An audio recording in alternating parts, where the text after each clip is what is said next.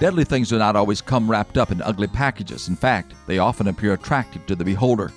A policeman was called out to patrol an area where trees were covered with one half inch of ice and electric lines had broken. The sparking of the power line sent prisms of multicolored light reflecting off the branches of the other trees.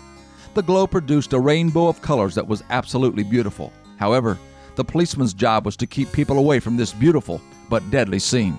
When John Belushi died of an overdose of cocaine and heroin, U.S. News and World Report wrote the following on the seductive dangers of cocaine. It can do you no harm, and it can drive you insane.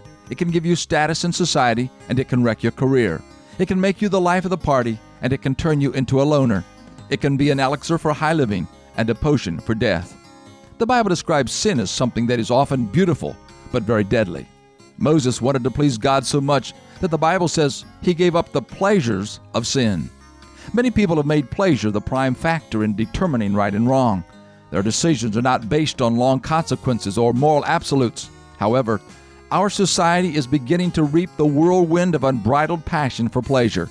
We must remember that some things may be beautiful and deadly all at the same time. This is Bill Hostler with today's key to confident living.